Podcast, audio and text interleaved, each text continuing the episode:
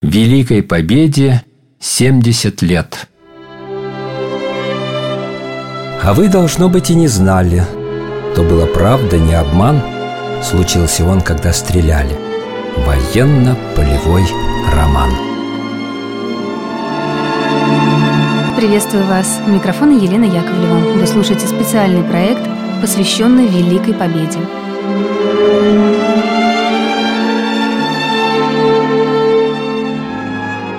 Командир взвода гвардии лейтенант Михаил Лященко родился в Ленинграде в 1911 году, но большую часть жизни прожил в Пскове. Этот город стал ему родным. Отсюда он ушел на фронт в 1942 году. Его жену Валентину Петровну и дочь Риму отправили в эвакуацию в Кировабад, Азербайджан. В своих письмах Михаил ласково называл жену «волчонок», а дочку – «римлянка».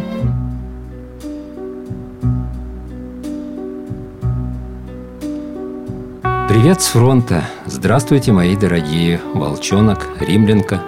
Как странно и в то же время радостно получить письмо, в котором «Как твое здоровье? Смотри, береги его для нас, не простудись». О, милые наивные мои дети! Если бы здоровье и жизнь моя могли бы зависеть только от того, что можно простудиться, то это было бы верхом блаженства.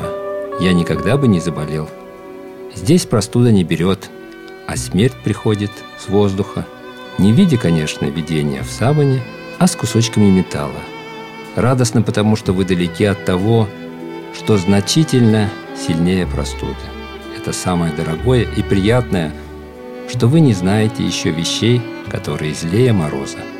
Я рад тому, что мне приходится защищать тысячи вас, еще и не видевших всего кошмара и уже вкусивших соли бессонных дней, ночей и ужасов войны.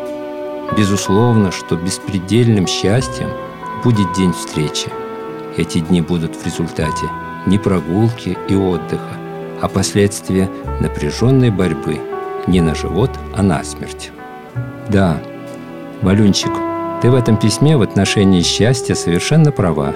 Мы не замечаем действительного счастья – а что касается твоих доводов в отношении твоего редкого письмописания, то здесь ты не права. Доводы твои неосновательные. Прошу писать без объективных причин не реже двух раз в неделю. Ведь писать можешь всегда о своем и бесконечно много.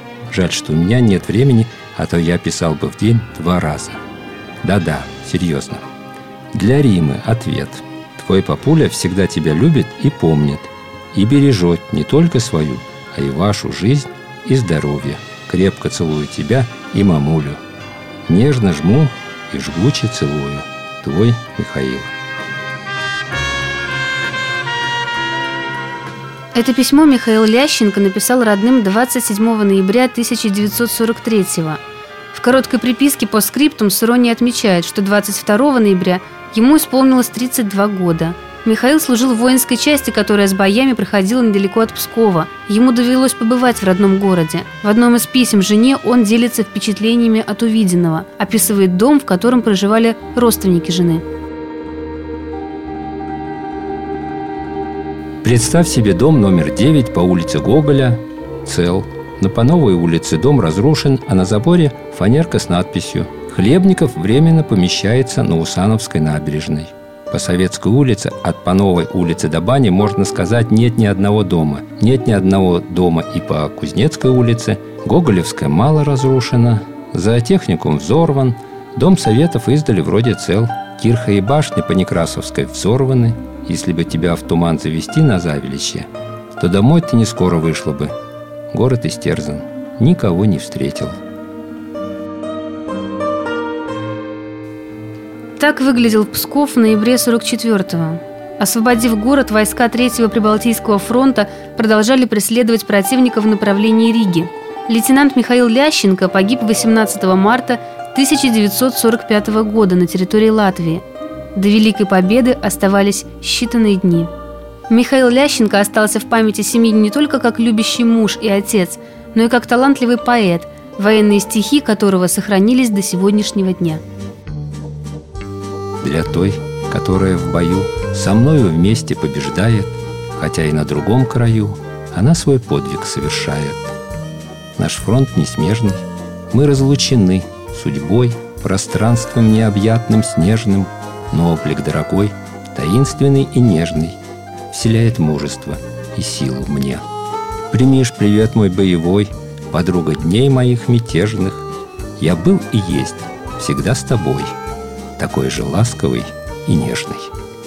Подробности истории этого военно-полевого романа стали нам известны от старшего научного сотрудника исторического отдела Псковского музея-заповедника Марины Сафроновой.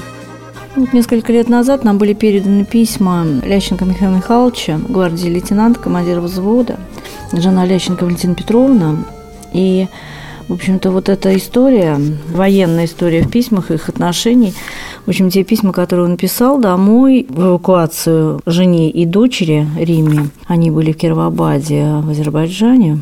Эти письма просто удивительно и патриотичные, лиричные. Просто за этими письмами в каждой строке действительно очень сильная и интересная личность, интересный человек. Такие отношения теплые, семейные отношения такие, которые даже ну, представить очень сложно в этих письмах просматриваются. Конечно, война обостряет все чувства, в том числе и вот такие вот внутрисемейные отношения тоже обострены либо в одну сторону, либо во вторую, но читать без слез, без умиления, в хорошем смысле слова, эти письма невозможно.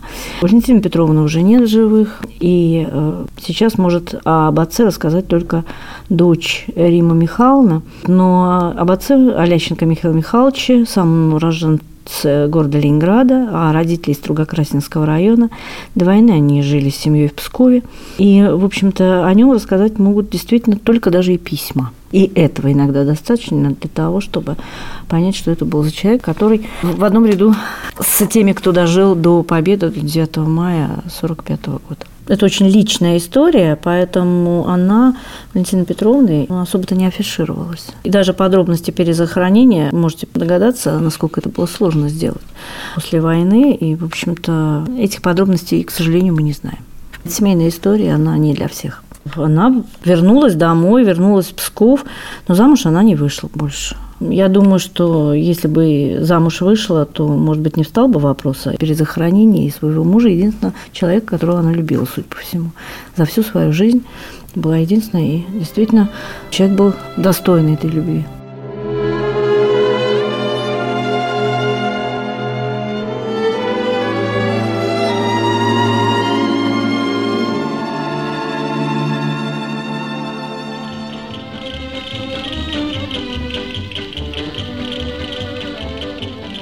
Дорогие радиослушатели, у вас есть возможность рассказать свою историю любви. Ждем ваших рассказов по телефону 66 93 23. Присылайте письма с историями по адресу Псков, улица Некрасова, 50, Дом радио с пометкой «Военно-полевой роман».